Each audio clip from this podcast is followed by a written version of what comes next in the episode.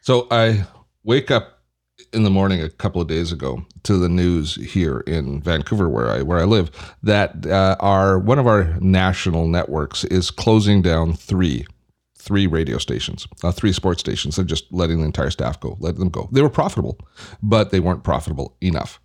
And uh, they were just letting them go. And they are going to ultimately switch the format from Talk Sports, which is probably one of the most popular online formats, to stand up comedy, which is, of What? course, cheaper. Yeah, which is cheaper for them.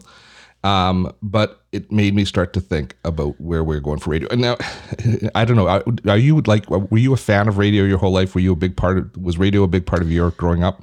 Ebbed and flowed. Uh, I I really got more into it the older I got. I still remember being in a car with a friend in my 20s, and she put on NPR, and I was like, "This is what are you doing? Why aren't we listening to music?" And then by the next decade, I was all in on like news stations and stuff like that. And and and I, you know, of course, I, I have a radio broadcasting certi- certification, but I Mhm. do really value it. And and I even think podcasting increased my my appreciation for it. Steve Dotto here. How the heck you doing this fine day? Welcome to Gray Matters, the podcast for baby boomers and Gen X who are interested in online business. We are interested in finding our place in the digital age.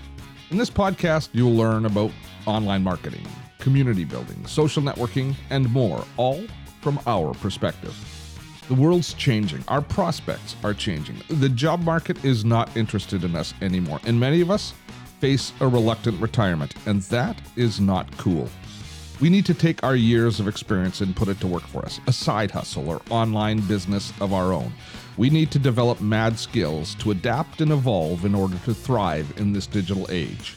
I can help. I want to help. And this podcast will help. It wasn't that long ago that I was struggling to transition from my former career in traditional broadcasting into online business. There were lots of bumps and bruises along the way, but I'm here to say it is a fantastic and worthwhile journey. I am glad you found us. Well, radio for me, though, was a huge part of my past. I, I did a radio show for, for years and years here in Canada, and it was it was a crowning achievement in a broadcaster's life to have their own radio program and to and to to have the trust. But it used to take so much energy to put on a, a radio program. You know, you think about how much investment do you there's licensing fees that you're paying to your to you whatever your uh, overriding authority here. The Canadian CRTC charges. I mean, I don't know if it's hundreds of thousands, but it's you know in that range of dollars per year per license. And then you had all of the equipment and you had the staff and you had this fantastic infrastructure to do something which essentially you and I are doing right now with about a buck 70 worth of USB microphones and a mixer, right? Well, do do you remember? Okay, this might be a little more again for the Gen Xers listening, or or maybe older, but the the movie Pump Up the Volume Yes. with Christian Slater, and that was, I think, one of my first realizations seeing that movie that you know radio had power, you know, and and the fact that it had a very high entry gate because you know he they were they were basically stealing Mm. the frequency to to hop on and and heavily legislated heavily heavily Yes. um there's a wonderful movie called i think it's called pirate radio of one of the first they went off the coast of england and they broadcast from a trawler so that they could uh, they could do the type of music and the type of stories that they wanted but anyways that's Yes. all lost in antiquity now as these great country companies uh, are now slashing and and just dicing up the the different radio properties they have because they are a diminishing asset and they are diminishing ever so fast.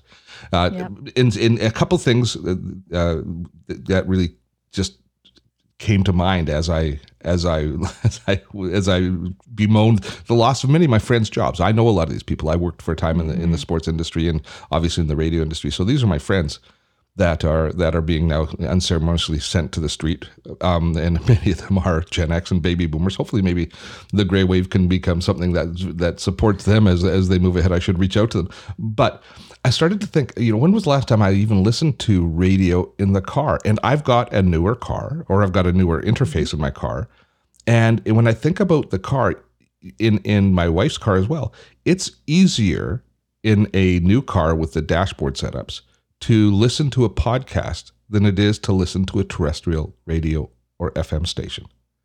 Think about that mm-hmm. for a second.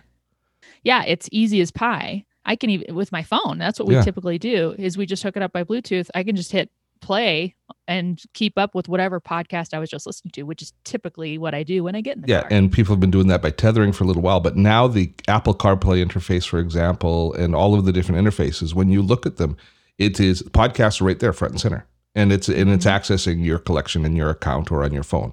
Uh, whereas listening to radio is it's it's far more difficult to find, and of course, there's all of the the overhead of you know all the ads that are running on radio, and even though there are ads on podcasts, uh, but it it speaks to the shift in emphasis uh, away from the, the traditional radio. Having said that, the power of audio is still there. We we recognize. I mean, it. There was a statistic at the beginning of the pandemic. There was, I believe, they quoted eight hundred thousand podcasts, eight to nine hundred thousand podcasts uh, in uh, April or May of last year. And fast forward, what is it, nine or ten months to today? Just give me a guess how many podcasts there are currently on the roster. I'm going to say 3.7 million. Okay, you're way off. but it's nice. It's nice that you go big or go home. It's, it's about 1.6 or 1.7 million. They've nearly doubled the number of podcasts being published Wow. right now.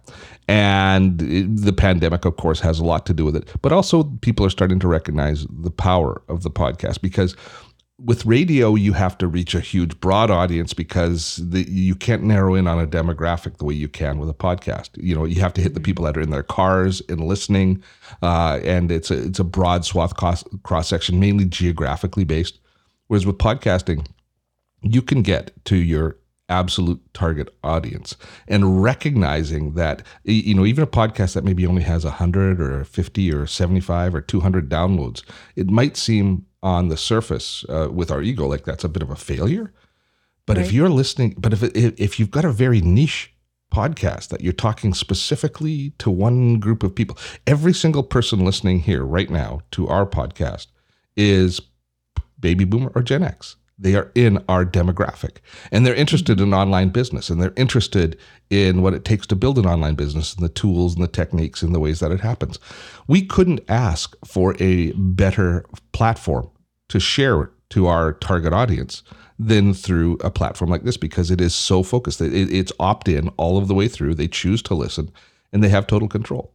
So That's right. I mean, just the, the power and the capability of that is is the reason I think that the po- the future is super bright for online audio. And I'm now I'm couching my term from podcasting to online audio because of this because of this uh, this clubhouse thing that's going on. Now, have you have you been hearing about Clubhouse? Oh, Steve, so much, so much, and I'm just sick of it. And as an Android user, Oh, I was just gonna yeah. say you're just you're you're you're not one of the cool kids. You're left out in the cold right now. I love that you brought up Cool Kids. I literally have compared it to a school lunchroom. Mhm. Like everybody's over at the Cool Kids table. I would go over, but I don't have the right device, and they're all talking and engaging and doing their little stages, and I'm like, mm, I'm just watching from over here. That that must be nice. Or sometimes I'm like, that maybe that's not that nice. Mm. So Well, I, I certainly appreciate the uh, the sentiment, the fact that it's a so so we should just, just step, take a step back and explain. Clubhouse is a new. They call themselves a social network, I think. Uh, they aren't really a social network, I think, which I will talk about in a few moments. I've got a bit of a rant on it that I'm going to share with you. But uh, Clubhouse is a platform which is audio only, where you go into Clubhouse and there are a variety of different stations. They call them rooms or cl- clubhouses, and on in each room is a stage where somebody is presenting. It's basically different content. It's basically a radio show, uh, and you can see the other people in the room. And so I, I guess I have to describe it all to you, Rachel, because you don't know anything about it. And if for any any other Android users, I mean, bring it. We we don't know. I'm I'm hungry to hear how this even works. Yeah. Now, in we in full disclosure, we are recording this uh, just before Valentine's Day 2021. So, but if you're listening to this in replay, the chances are you have uh, a Android app now, and you're thinking, "What the heck are you guys talking about?" But with the for the first year that this app has been around, it has been iOS only. It's been only for the cool Apple kids to be able to participate. And we, of course, we know Rachel. I mean, at the end of the day, the cool people do use Apple. of course. But uh, nevertheless, we'll, we'll we'll get you we'll get you over there sometime. uh, I doubt it. I love my Android, but yeah, sometimes these waiting. it's good to have somebody on the other hard. side. It's good to have an, a, a, a voice in the enemy camp, so I know what's going on. At any rate, so you go into these rooms and you listen, and people get up on stage, and the content is great. The people are intelligent, they're articulate, they're getting some incredible hosts of these different events. But it is fraught with challenges as well, which I will talk about in just a few moments. But as well, you know, and I don't want to sound like the total negative Nelly on the entire clubhouse thing because all of my friends have been inviting me. They're all telling me how wonderful it is. You will hear why I have my concerns overall about this app. But what I don't have a concern about is the power of online audio and where it's going to where it's bringing us and seeing uh, radio stations capitulate the way that they have just here now in Canada with these three stations just shutting down. As sad as that is from in a human toll in a human perspective it really speaks to the changing of the guard and the the continued migration and shifting of people who are drawn to listen to good content into the online space there's and i think you're we might talk about this too but there's so many things that i think are important to consider about you know you go and i again i'm not even in it but i hear about it. Um you wonder if like some of these radio stations you know typically been using the airwaves are they going to set up their brands on stuff like this oh yeah on clubhouse or things like that so they can make sure hey well if you're not listening to us by dialing in tuning in your actual radio you can still catch pieces of what we broadcast on this app that apparently all Apple users are using. Yeah. And I mean, there are some apps that are like that. You know, you've got your tune in radio and your things where you can tune in around the world, which are, I don't see them as destinations in our in this mm-hmm. journey i see them as bridges you know they're keeping yeah. they're keeping some income coming in uh, for these stations they're keeping some exposure they're convenient and you know if you come from ireland and you grew up in dublin and you're now living in denver you can listen to your old radio stations that you listen to that's those are wonderful little things but that's not going to keep the lights on and it's not going to keep the mm-hmm. djs in dublin employed.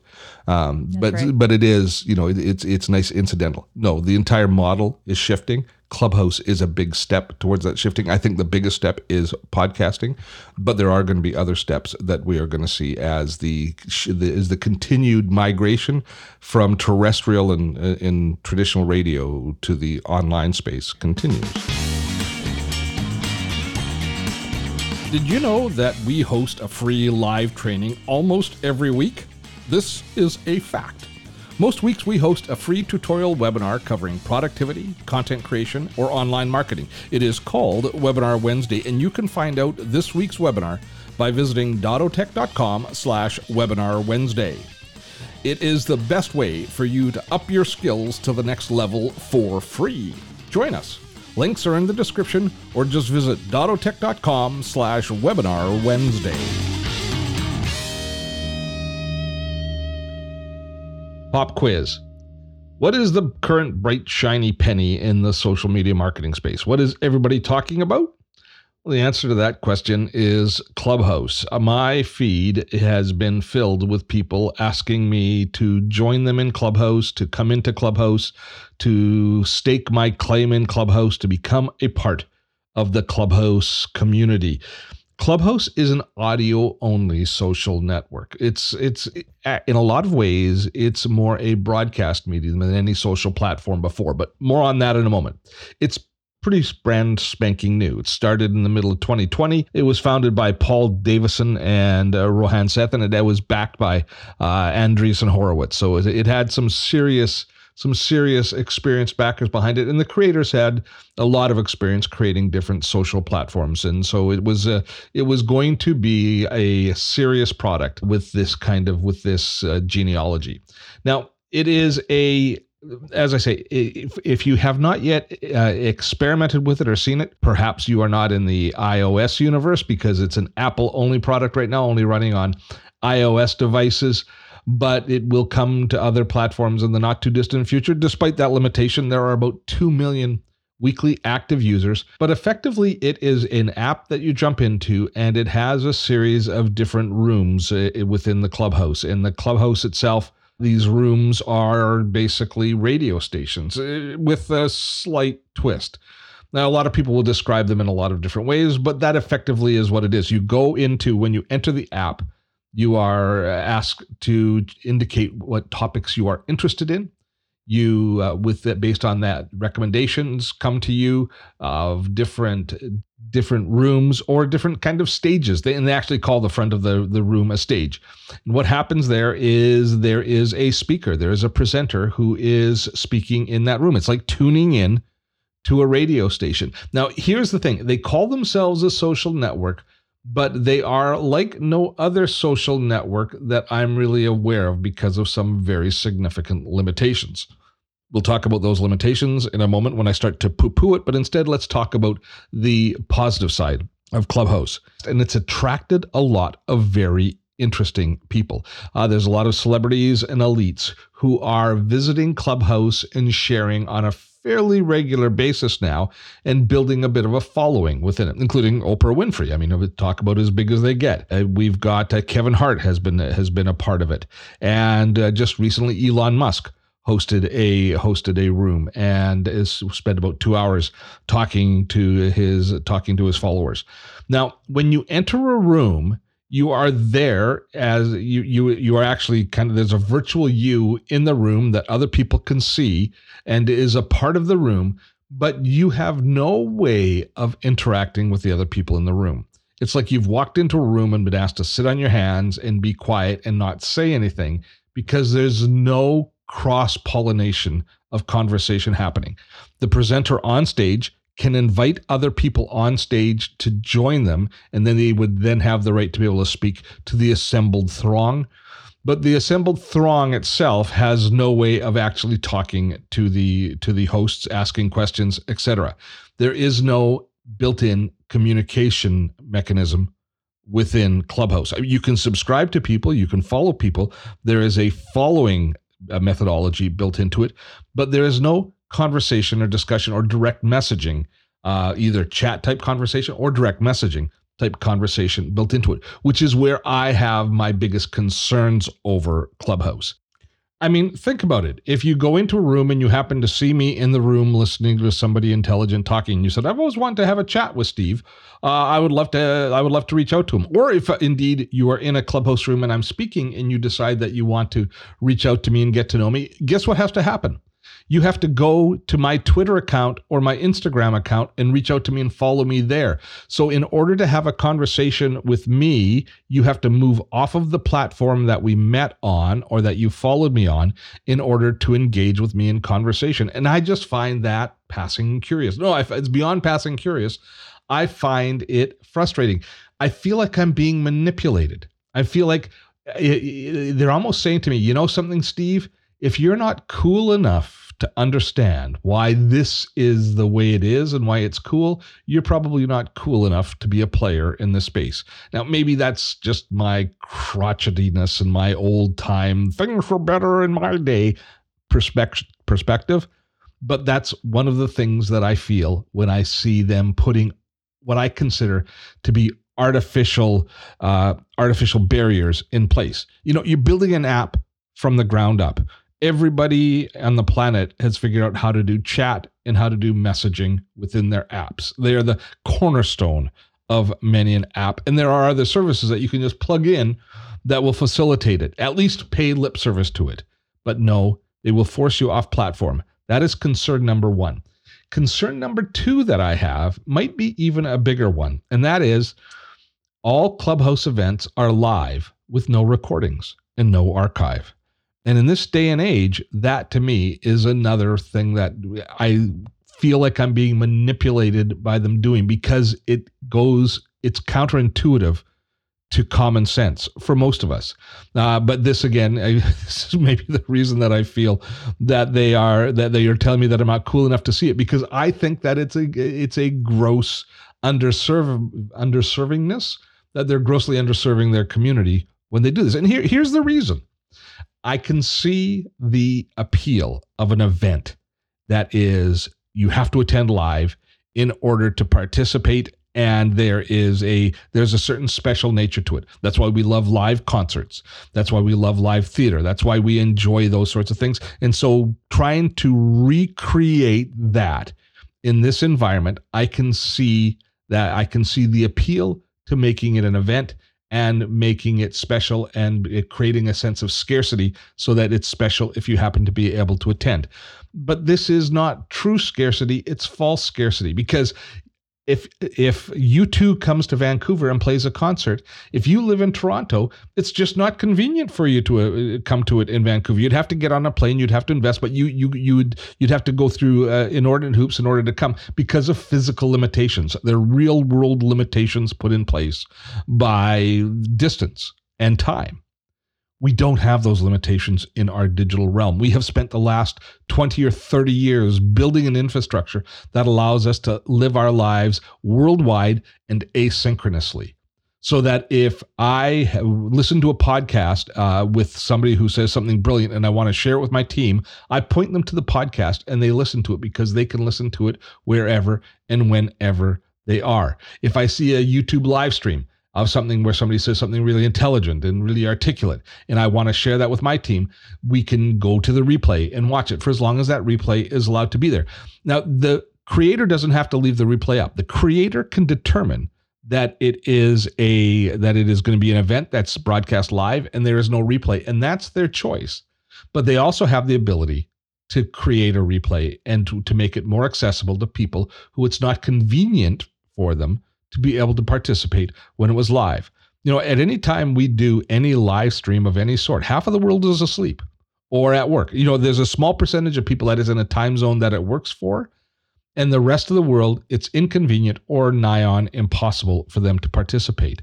So I find it very curious that they are that they've decided that they are going to not have it, that they're going to recreate this real world value of joining live when they have the technology to make it so that we don't have to do that in order to participate in the content.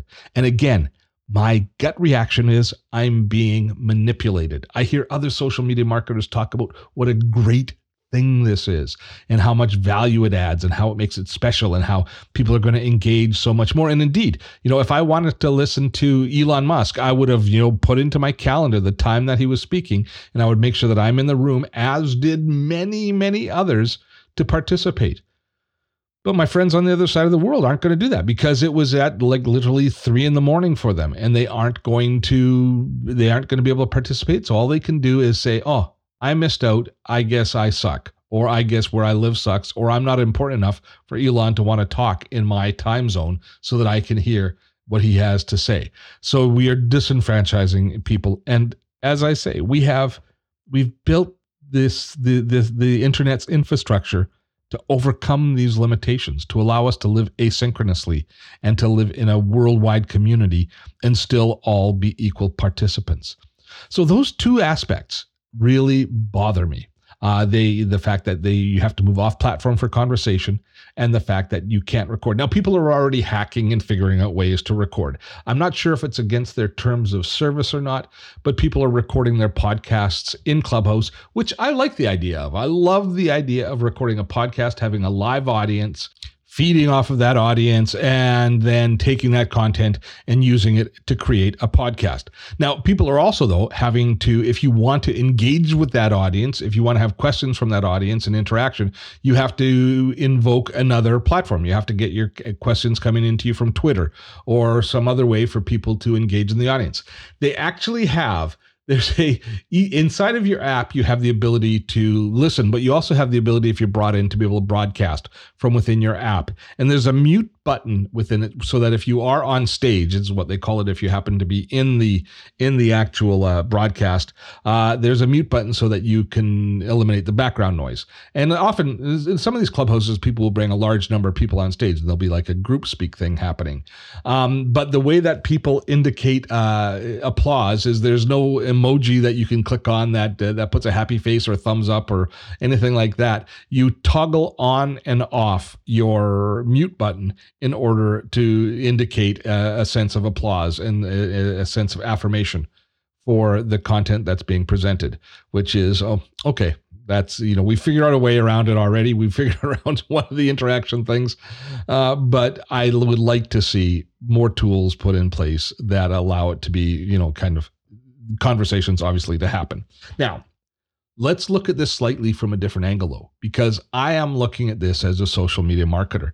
When we look at the luminaries, people with much larger followings than you or I, who are speaking on Clubhouse and liking it, and what the reasons are they like it, I'm I'm left to think of a few different kind of more subtle aspects. First of all, access to a large audience is always going to be appealing. But let's be realistic here. You know, if uh, Ashton Kutcher jumps on YouTube Live, he's going to get a lot of people listening on YouTube Live. I don't think he's going to get more people tuning in in Clubhouse uh, than he is on the other social platforms. So that's a little bit of a red herring. People saying, you know, I've got X number of followers on Clubhouse. That's what makes it great. That's not what makes it great. If you are presenting the same content in one of our other social platforms and doing a good job of it on Facebook Live or Instagram Live or on YouTube Live, you would be garnering a large audience as well, and you would be uh, you would be just as successful in those platforms. I I believe that that is the case.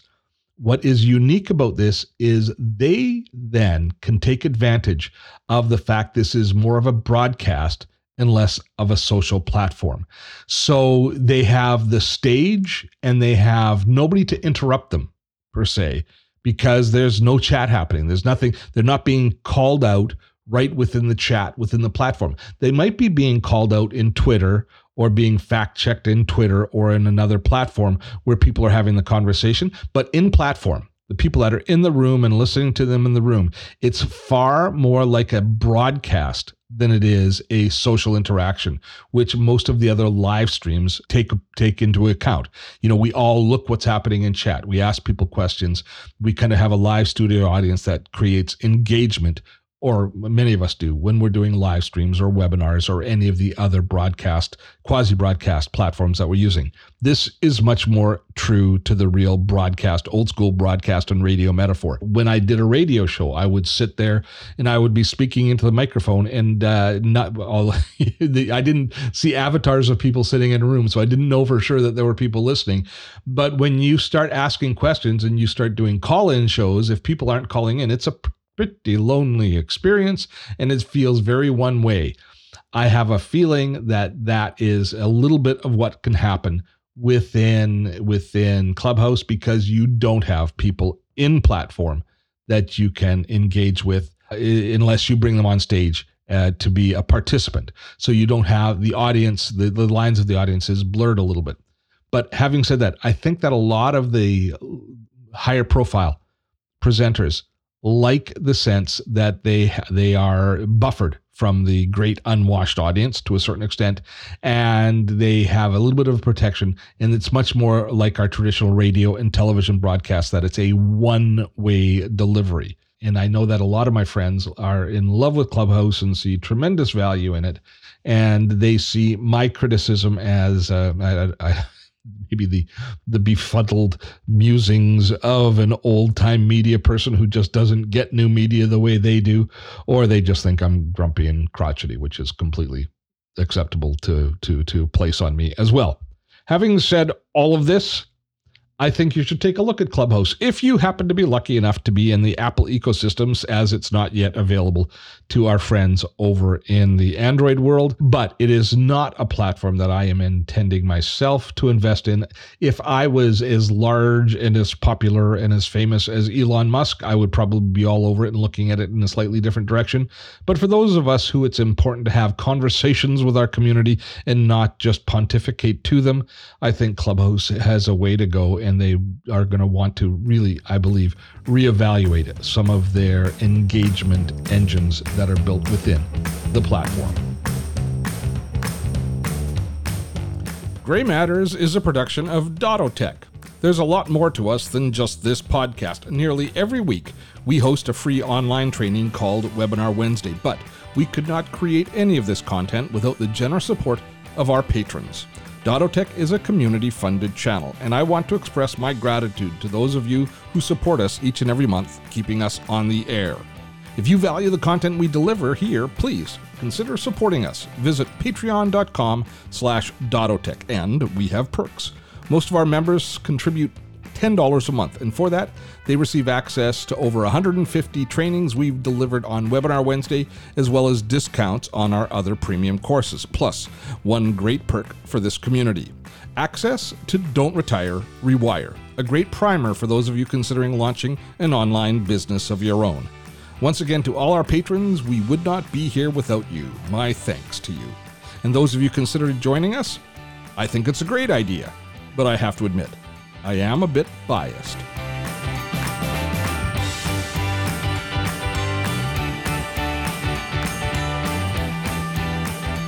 Now, Rachel, I'm just hoping that people don't think that I'm just, uh, as I say, a negative Nelly on the whole Clubhouse thing. It could well end up being a really successful platform. But do you see my points? Do you see the issues that I have?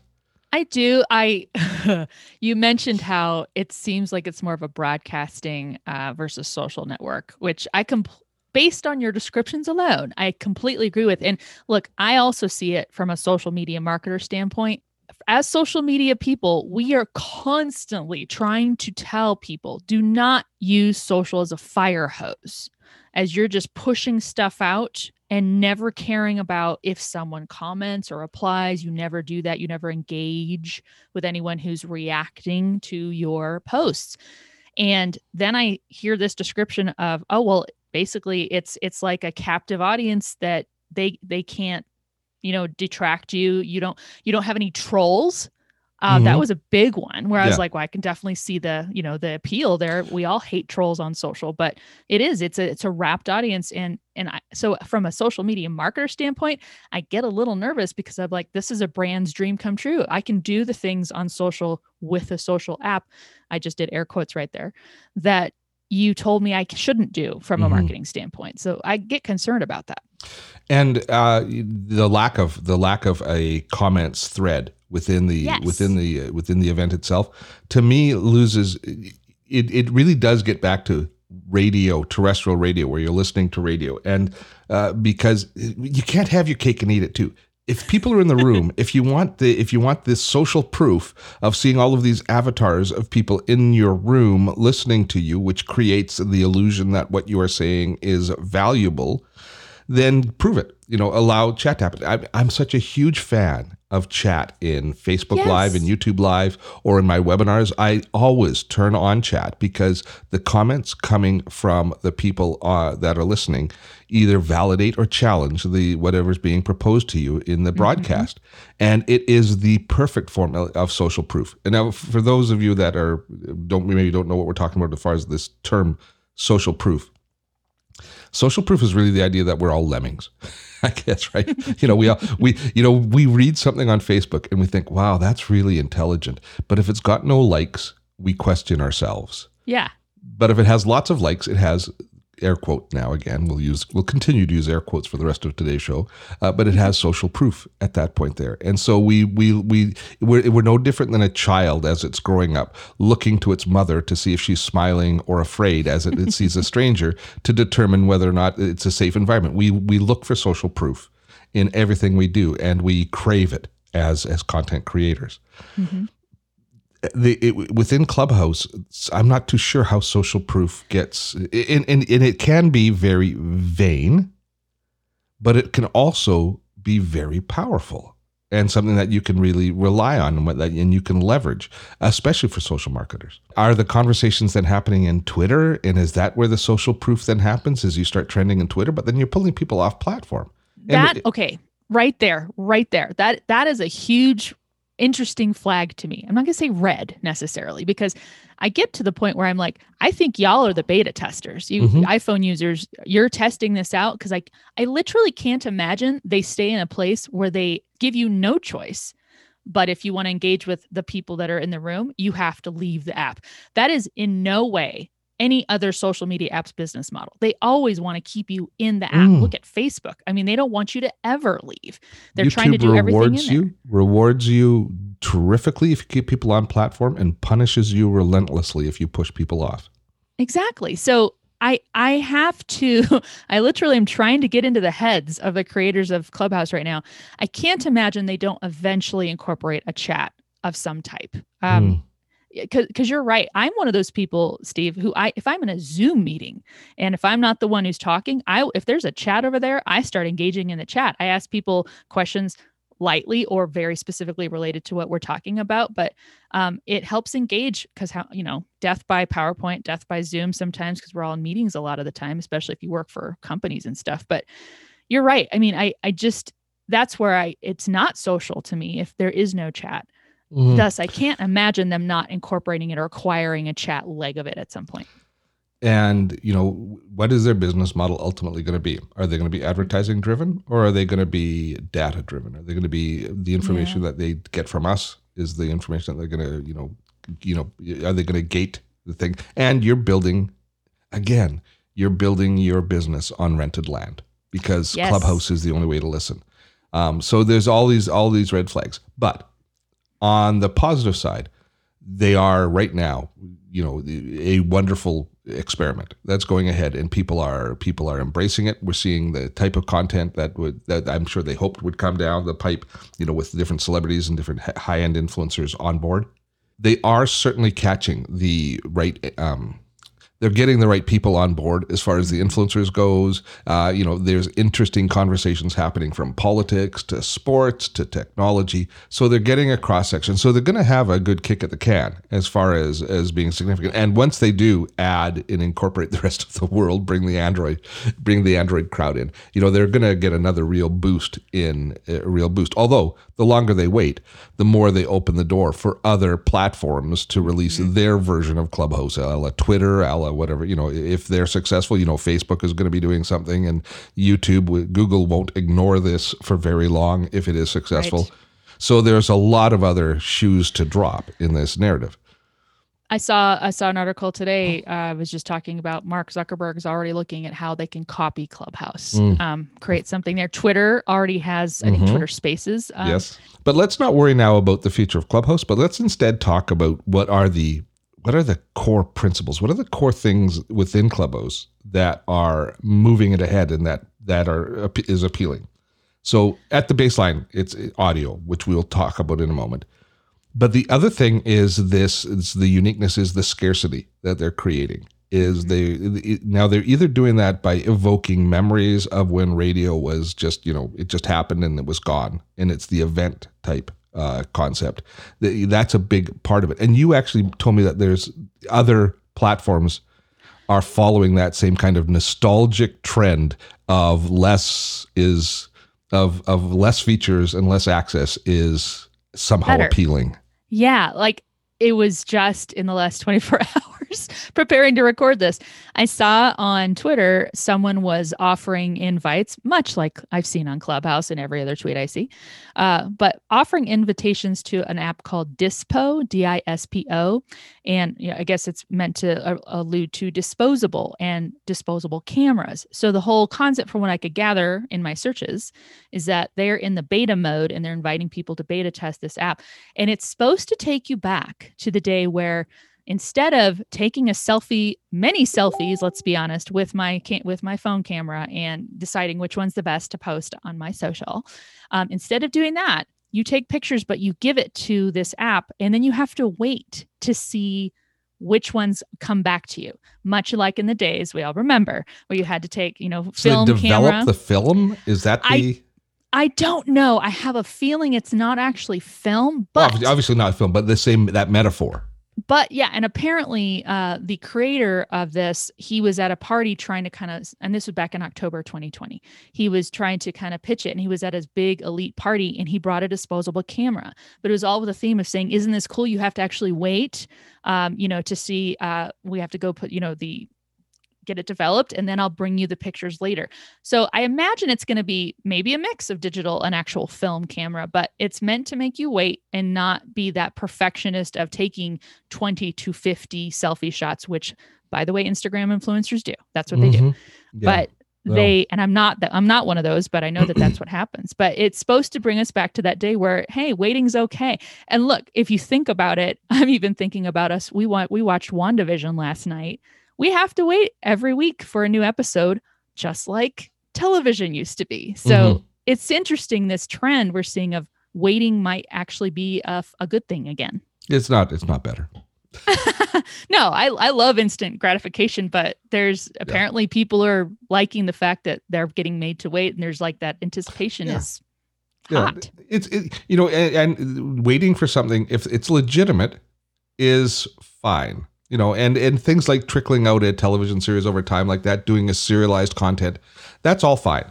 But when it's when we're talking about things like where we've built technology specifically to uh, to create access for people, and then we mm-hmm. pull it away artificially, that's when I start to have an issue. And you know what that speaks to? You know what that speaks to at the end of the day? That speaks to the trust. Ooh. Is I'm not sure that I trust the motivation of the people at Clubhouse. Why are they putting these artificial limitations in place? I don't know and I don't understand it. I feel like I'm being manipulated, which mm-hmm. speaks to one of the core principles, one of the core things that's being eroded. You know, we can talk about all of the uh, you know erosion of terrestrial radio and the different businesses that are being changed and disruptive technology that's happening. That's that's almost nature taking its course. But one of the victims of this is trust and mm-hmm. trust worldwide on all levels has never been lower. You shared with me just an incredible document. Where did you find this?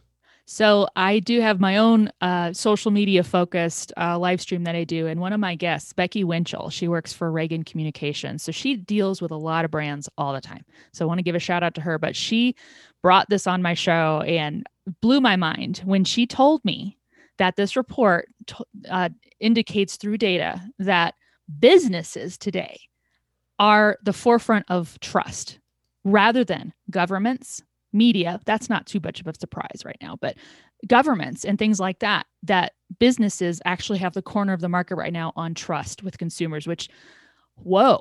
And and there's so many other good aspects in this report but yeah it dives right in and it's it's mind-blowing. Now is this trust of it is this uh sorry is this trust is this document available is this report available for public consumption? Can we share it yeah, we'll put the link in the like oh. she she's I put the link on my notes for my YouTube and and yeah, you can just get to it. It's it's several pages long, but my gosh, it's really a, interesting. Give yourself a half an hour, go to the link, uh, pour yourself a stiff drink because it's it's it's a it's a it's a view into the underbelly of what we're doing, and uh, as far as building and losing of trust, and uh, I've always said uh, that uh, the cornerstone of our business and the cornerstone of successful online business is trust is people have to mm-hmm. trust you yeah. and you know to bring this full circle one of the ways that people you tr- engender trust is through transparency is through people you know really seeing you on a regular basis and and learning a podcast like this is a terrific example where we you know we we talk about things honestly are you know i'm i'm taking an unpopular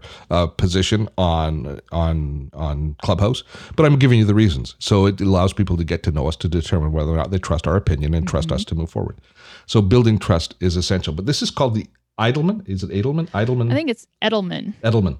It's the Edelman it's it's so it's the title of it. The Edelman Trust Barometer is it for 2021 it's totally current. It's it's dealing with issues uh, even as recent as the as the recent election in the US uh, talking about where people come down. And it even talks it gets a little bit political. It talks a little bit about the Biden voters versus Trump voters and who mm-hmm. and where their trust lays. But it also looks internationally at uh, yes. uh, different countries and how different countries uh, the trust is either increasing very seldom or decreasing amongst all G, uh, NGOs, governments, businesses, down to the personalities, the spokespeople. It talks about how we react to the uh, to the CEOs and to the the and to the leader to the business leadership uh, and and where trust is, and it's a fascinating exploration. Yep. You know, it, it made me think of uh, one of my favorite book series is Lord of the Rings. Mm-hmm. And there's a moment when, oh, you know, everybody go with me if you've read the books, you're going to be like, oh, I remember that. Frodo, the main character, he is intending to go forward by himself. Uh, it's a dangerous, dangerous quest he's got to be on, and his friends have been car- bringing him to a certain place, and he knows he's going to leave them. And he's like, "How am I going to tell him? How am I going to tell him?"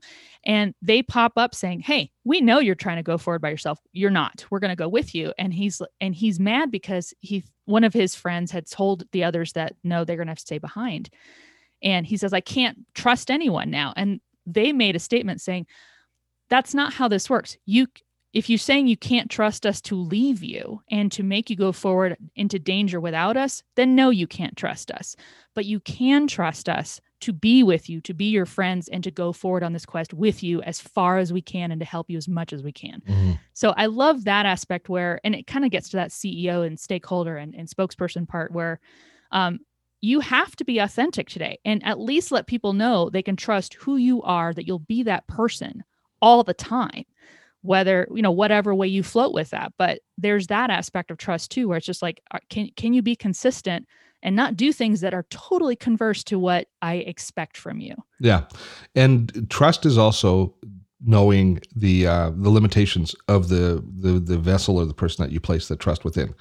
If you are say one of the I think one of the reasons that trust is higher for corporations and individuals mm-hmm. is people understand their goals. People understand, you know, if if you say I trust um, you know, Tesla or I trust Apple. I, Apple's one that has a high degree of trust. I trust Apple. The reason you trust Apple is you can tell what Apple's goals are. Apple wants you to buy the frickin' iPhone. Apple wants you to use their systems. Apple wants you to sign up for their music services and they want you to purchase and spend money with them. So you know what they want from you. Yes. Where it becomes so murky and so difficult is where we don't know what you want from us mm-hmm. what we're talking about with Clubhouse right now. I don't know what their ultimate goal is. I don't know what their business looks like. I don't necessarily I, in with Facebook and Google. I know less. It's more murky of what their ultimate goal is because it's constantly changing and. and I, I also think perhaps it's the one of the reasons why we don't trust them as much as is maybe we do understand. yeah, like, well, and we do it begrudgingly, right? Like, I'm holding a device and I'm using this app and I know what you're doing with it, but I'm still going to use it.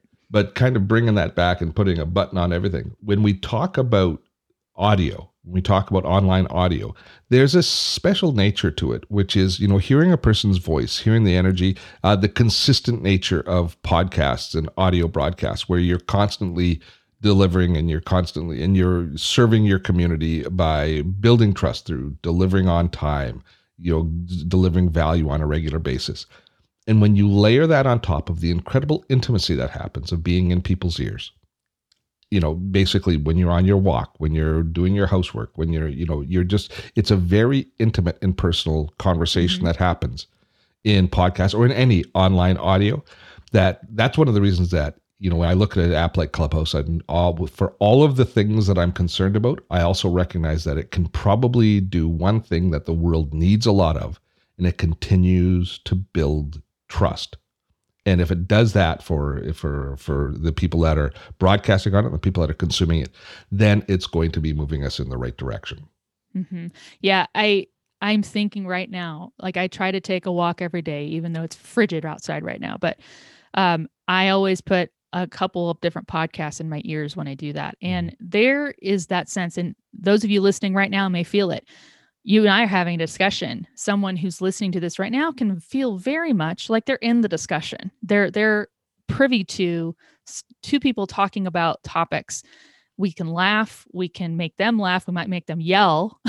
you know, it's like, oh my gosh, I can't believe you said that, which who hasn't yelled at the radio in the past mm-hmm. when someone said something but you feel a part of it. And and so i totally agree. I think that even more so than live streaming and probably especially so it's again going back to what you said it lowers the barrier because people can talk.